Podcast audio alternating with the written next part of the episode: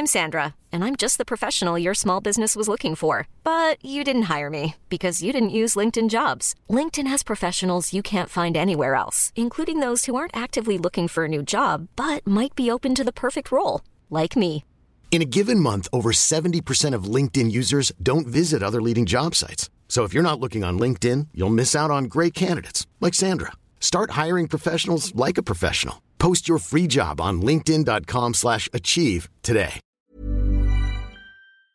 Welcome back to the Lanterne Rouge Cycling Podcast here with Benji. As always, we're both actually pretty tired after what was the worst rest day ever. It was a fake news rest day with too much World Tour racing. Today is actually a bit cruisier with the first stage of the World Tour after that second rest day from Laredo to Santa Cruz de Bezana. It's uh, people called me out on it, and I, I rightfully was called out. Stop calling stages Michael Matthews stages. I'm now calling them Magnus Cort stages or P- peak Peter Sagan stages. Okay, Aramburu stages. No, not permitted. 181 k's long. We have a few climbs in this stage. It's not pancake flat. The hardest one's three and a half k's at 7.2 percent. Then after that, there's the Alto de San Cipriano, which is 5Ks at 4.2%, but they're quite far from the finish, both 70 and 60Ks from the finish. And then there's three clients, all about 1K, 5 to 7%, which the last one is 11Ks from the finish. So the question is would Trent, uh, UAE for Trentin, Bike Exchange for Matthews, and EF for Magnus Cort try and drop Jakobsen on those climbs? Bear in mind, Jasper Philipsen's no longer here. But before we get into Benji's recap of the breakaway, which is actually quite strong. I mentioned our show partner, Le Col, who produce performance cycling apparel. You can check them out at www.lecol.cc, and they have a sale on at the moment, which has up to 40% off, including I'm looking at an all category lightweight jersey. You can add another 20% off using the LR Vuelta 20. That's LR Vuelta 20 all caps discount code for a further 20% off for Lanterne Rouge Cycling Podcast listeners. Without much further ado, Benji, what happened at the start of this stage? We had a breakaway of five riders. I uh, did not see it create because I locked in a bit later than uh, the starting point. I don't think it was being seen from the start as well this stage, so I can't blame myself there. But a break with five riders, Jetse Bol for Burgos BH, Stan Dewulf for Ajazer. We've got Mikel Bizkarra for Euskaltel. Quinn Simmons, your pick for the stage in the preview, actually. Oh, really? Uh, three weeks ago or something. Um, he for Trek Segafredo, Dimitri Kleins as well in that breakaway for Quebec. And that breakaway got uh, not really a big gap, to be honest, two minutes, one minute and a half, because two teams were interested in pacing, and DSM was the first one starting to pace together with James Knox of Deceuninck. And next to that, I think that Group Groupama kicked in a few riders as well to the front to also help out. So quite surprising that two teams of not the favorite of the stage decide to jump in. But then again, it's arguably the last sprint stage, so they might as well if they're not in the breakaway, I guess. Or do you see it as they should have tried to hurt the Deceuninck train a bit more by having them do the work? Yeah, I think so. I mean, if you go to the line with Fabio Jakobsen here, it's like sprinting is very random and we've got a very technical finish, which Benji called out on Twitter yesterday. But Jakobsen is such a step above here that I think you can't just try your luck and, you know, maybe he just has a problem later. I think putting all the pressure on Deceuninck. Maybe, Benji, they wouldn't have done it. We've we seen Deceuninck in the past when other teams refuse to help at all on like a mixed stage? Deceuninck are like, well, we're not going to do it either. Like, screw you. Do you think they could have done that? I think they could have. Uh, perhaps they want to try and secure the green jersey, but I think it's pretty safe already with roughly 80 points ahead right now. But um, yeah, perhaps that would be the only indicator that would not allow them to to rest up. But I do think that if nobody else is pacing and the gap is quite significant, they might as well just say, "Oh, I don't care. Like, you have to attack us for the green jersey. It's only for the stage win then." So, not the biggest of deals, but in the end, I do think that Jakobsen wanted to win this stage from the start, to be honest. But uh, we had a crash, unfortunately, in the peloton.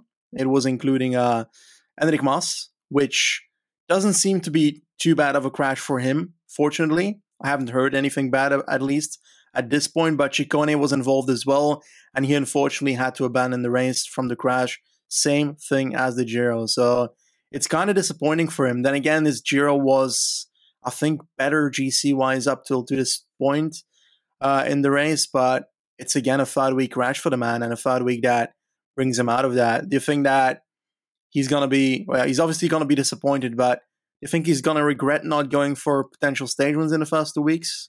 I mean, yeah, that's two Grand Tours where he's uh, well, he did go for that one with Vine, but then he wouldn't have won it anyway. I mean, that wasn't mm-hmm. a really a suitable stage for him. It was kind of like his Provence attack stage one. I think the answer is yes, Benji, but also it's trite to say, what if he'd come fifth in the Giro? Then obviously he wouldn't regret it. It's it just goes to show the risk of putting all your eggs in the GC basket, particularly when you aren't even a podium contender either. It's like oh God. So it's a lot of stages you're forfeiting the right to go for that you could win when at best you're going to come sixth. So yeah, I think I don't know. What would you say if you were his DS or manager or agent or friend next year for Ciccone?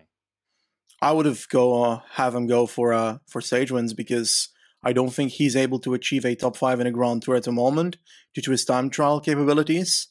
And as a consequence, I'd rather have him try and get two stage wins, which I think he can with the skills he has. So yeah, I think that it's also less value for the team itself. Sure, I don't know if we compare a, a seventh place in GC or an eighth place in GC of a Grand Tour, which he wasn't that. He was 11th or something right now.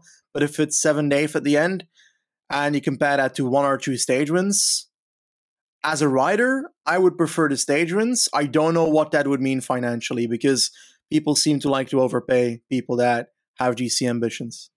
Yeah, I know. But I guess maybe that's why they do do it. I don't think it is. I think it's just people want to try their luck at GC. Yeah. But moving on to through this stage, UAE stated an intention correctly to drop or put Fabio Jakobsen under pressure uh, eventually. But they've got a with the team they have and with what you've seen from Trentin. Benji, is Trent, would you even take Trentin head to head against Magnus Cort in a sprint right now?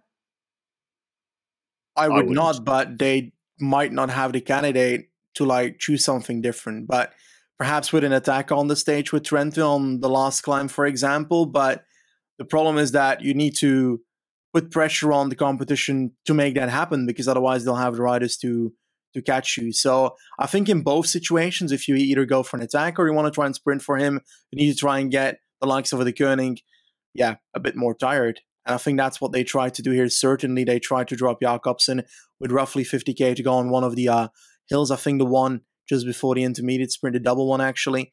And uh, we had UAE just pacing a hard pace because it didn't take long before we saw Jakobsen with four teammates off the back. A few teammates stayed up front in the peloton. It was Sénéchal, I think, that was in that group, but Černý was waiting to do most of the pacing. On the climb itself, you know that they're going to lose time to the group with Trentin because they're going to try and ride the tempo of Jakobsen, while the others are going to try and ride harder than the tempo of Jakobsen. But into the descent, you know that Černý's going to hammer it again, and that it's going to be difficult to keep the gap with the team of UAE, except if other teams decide to help out. And that didn't seem like it was going to happen. And at a certain point, just after the descent, when the gap was like 10 seconds after it went up to 25 on the climb itself, Trentin just went to the front and he said, "Okay, this is this is not going to happen. So we it's might curious. as well stop doing this." Yeah. Bike Exchange decide before Cullera Hilltop yeah. finish against Roglic, they're going to pace all day chasing the Magnus Cort break, which they, was never actually caught. On Valdepeñas de Jaén, they're going to pace for a lot of the day chasing, the, again, a Magnus Cort break. And then the other day, UAE, they let UAE pace all day. They might not have caught that J Vine break if they'd not controlled things. That was lucky as well, you know, 500 meters to go. And actually, it burnt their lead out for Matthews because then Mezgec was on the front at 1K to go. And then we have what used to be called the Michael Matthews stage today, and they're not willing to invest in it. It's weird. Like, just because they invested in stages that we thought were not appropriate and that didn't work out doesn't then mean that, like, why aren't you investing now in stages that do make sense? It's very, it's really confusing to me. And I think UAE, we're expecting Bike Exchange to help. Why wouldn't Bike Exchange help with two domestiques, Benji? Yeah, that's a good question. I uh, I don't know. I think they were trying to force the, the same thing. I think they probably uh, watched the uh, LRCP podcast when we hammered them on the first stage, and then they forgot to listen to the other ones where we said they should go and base on these kind of stage instead. But yeah, the, they weren't off the back; they were there. Matthews was there, and they could have helped. But the question for me for Bike Exchange is a bit different. Like we've seen Matthews sprint the last two weeks, not at the capability of doing that well against the competition that he's up against. So the reason in the Tour de France that they went for Matthews every single time was because he was in the fight for the green jersey. He's not in the fight for the points classification anymore unless like three people crash in this race for four people. So that's unlikely to happen. You think that they should not just try to give Mezgec a chance? Because like the man's fast as well. Well, I think with Fabio back in the group, spoiler, Fabio Jakobsen gets back in the group because no one paced, gets back. We roll into these later climbs. The breakaway is disintegrating 20 seconds ahead. And the thing is, anyone going to pace really hard to put Jakobsen off the back again? They don't. There's an attack from Andreas Kron, which I liked, by the way. I thought it was a good move, but it just didn't work out. Stan Dewulf's the only one up the road. And I thought at that point, Benji, with Jakobsen in the group and they're not really dropping him, why not attack with a Nick Schultz? Or someone else with Kron because maybe they didn't have the numbers. I don't know, but yeah, I don't. I don't know, Benji. I think Mezgec. What did he come? He won two reduced bunch kicks in the Tour de France last year. I think he's pretty fast. He's a big guy. I don't know. It's a technical finish as well.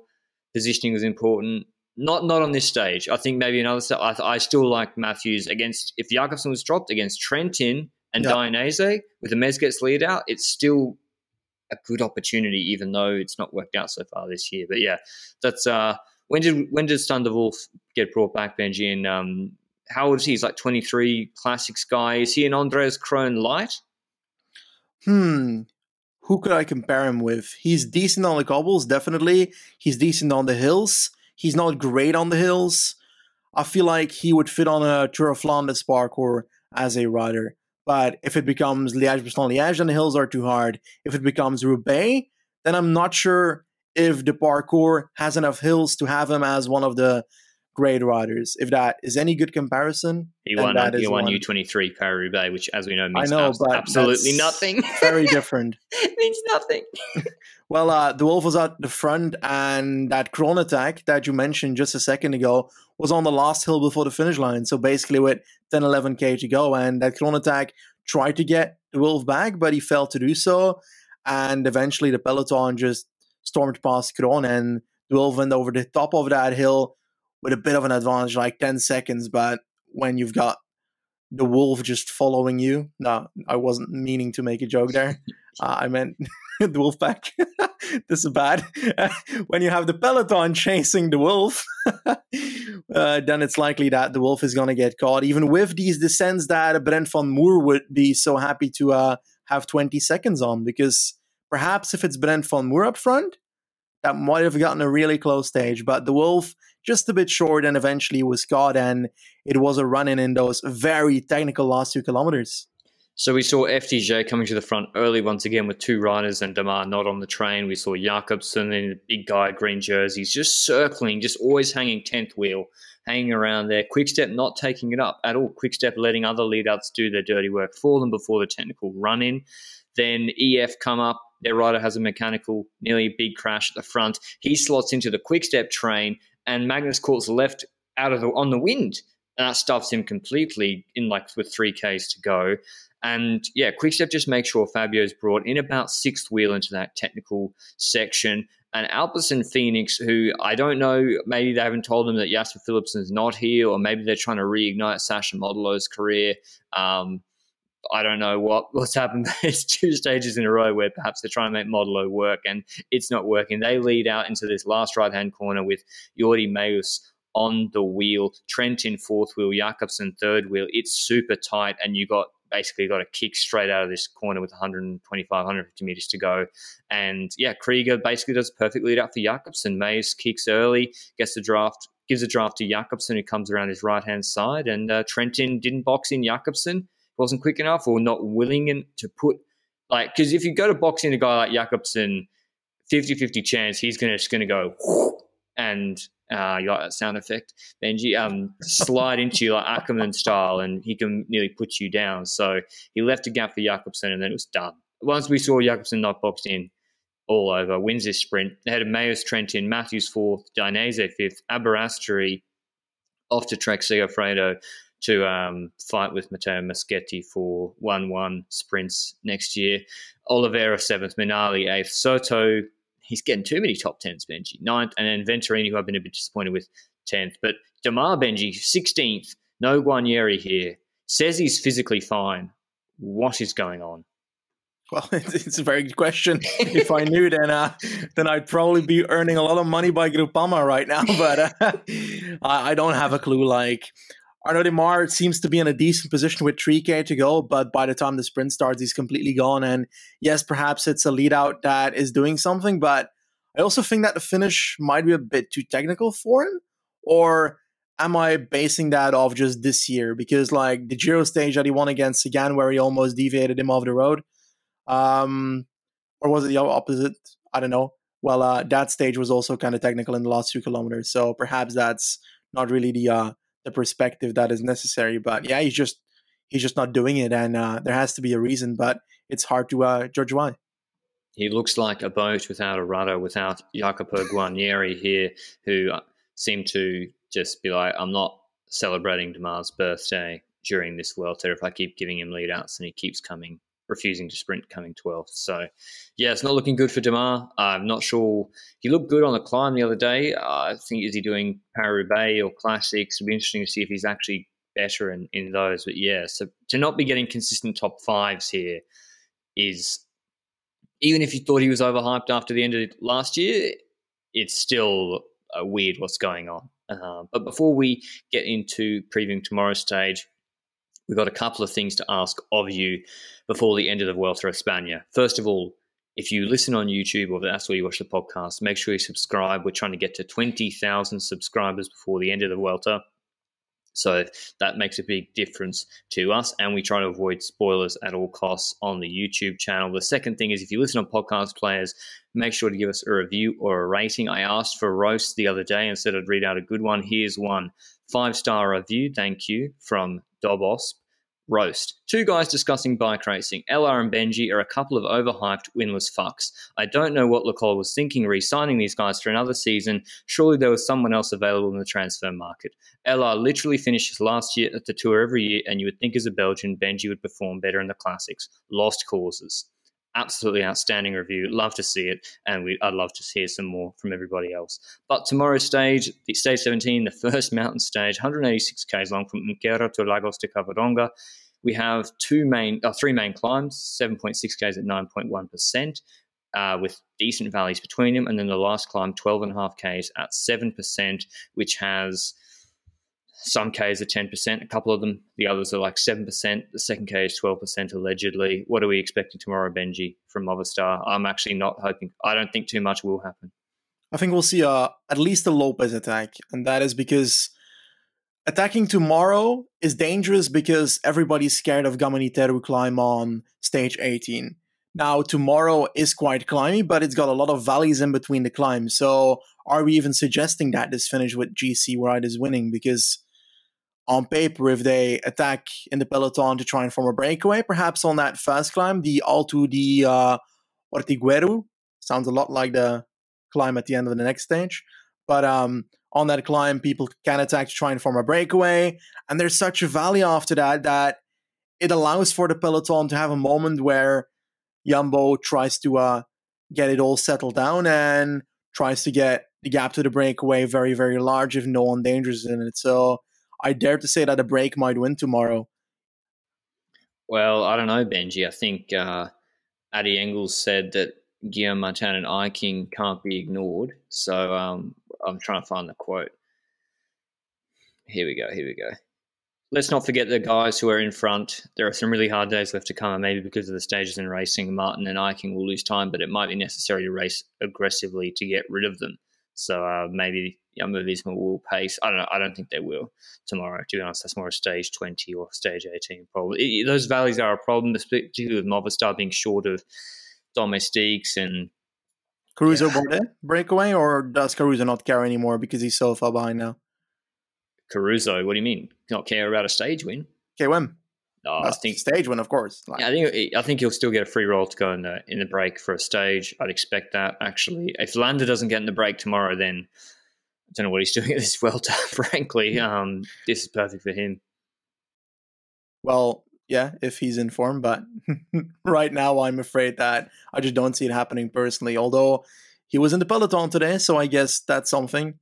Nonetheless, the last climb, it is a, a relatively difficult one. It's not the longest one of them all. And uh, once again, I'm just GC wise scared that people might be scared of tomorrow. And well, the day after tomorrow, sorry. And that might lead to teams like Movistar not using Mas for an attack. I also don't know what the crash today with Mas did to Mas. So uh, hopefully that did nothing to Mas. Then we have a, a battle on our hands for the next two days at least.